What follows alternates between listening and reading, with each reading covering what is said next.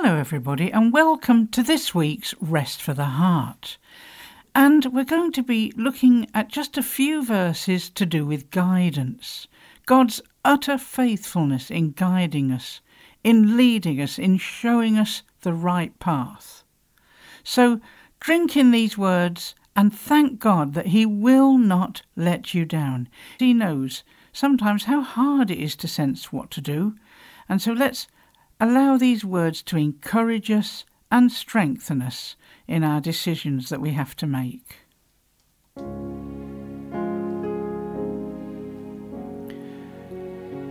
For this God is our God forever and ever.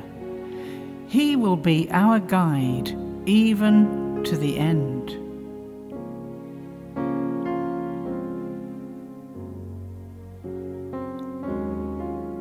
The Lord says, I will guide you along the best pathway for your life. I will advise you and watch over you.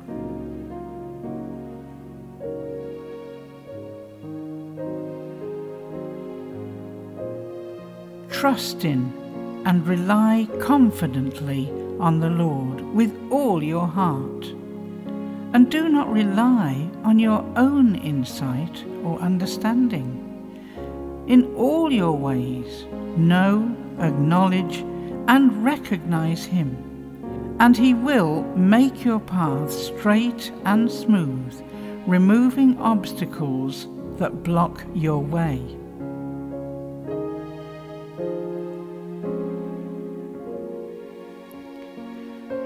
A man's mind plans his way as he journeys through life, but the Lord directs his steps and establishes them.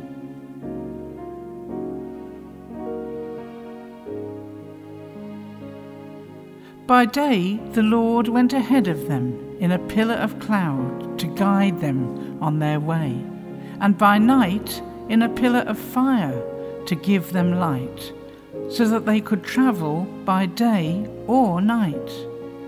Neither the pillar of cloud by day nor the pillar of fire by night left its place in front of the people.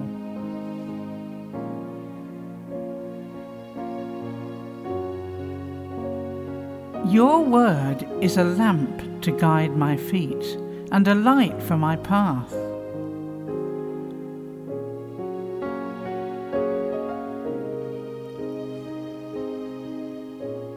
He calls his own sheep by name and leads them out.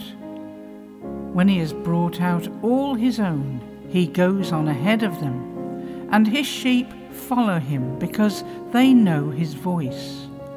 But they will never follow a stranger. In fact, they will run away from him because they do not recognize a stranger's voice.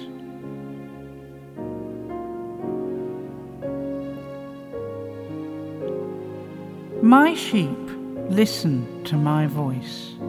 I know them, and they follow me.